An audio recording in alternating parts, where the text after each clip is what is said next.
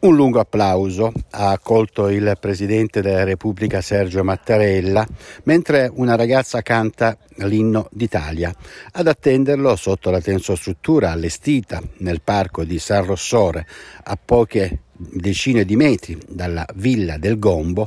il Presidente della Repubblica si è trattenuto una quarantina di minuti ad ascoltare le storie e le esperienze che i giovani della Toscana hanno raccontato. Alla fine il saluto del presidente della regione toscana Eugenio Gianni e il commento su questa mattinata qui a San Rossore del consigliere per le politiche giovanili del presidente Gianni Bernardica.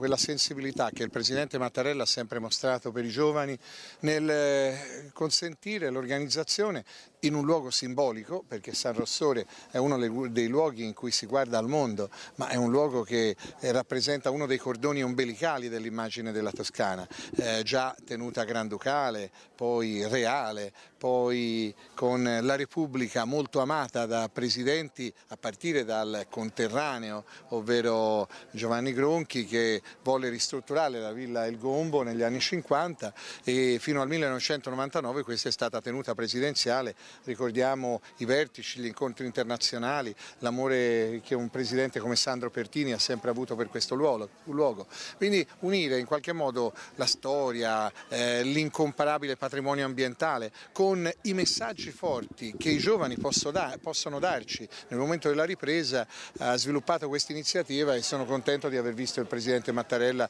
davvero contento quando ci siamo salutati. Emerge che ragazze e ragazzi in Toscana sono già il presente e lo vogliono tenere con mano, sanno che dipende dalle nostre azioni, sanno quanto è bella la parola responsabilità in una democrazia, perché sappiamo che le nostre azioni hanno una conseguenza sulla nostra vita e sulla vita di chi ci sta intorno. E questo potere, questo poter incidere nella realtà, poter incidere nell'oggi e nel domani ce lo teniamo stretto.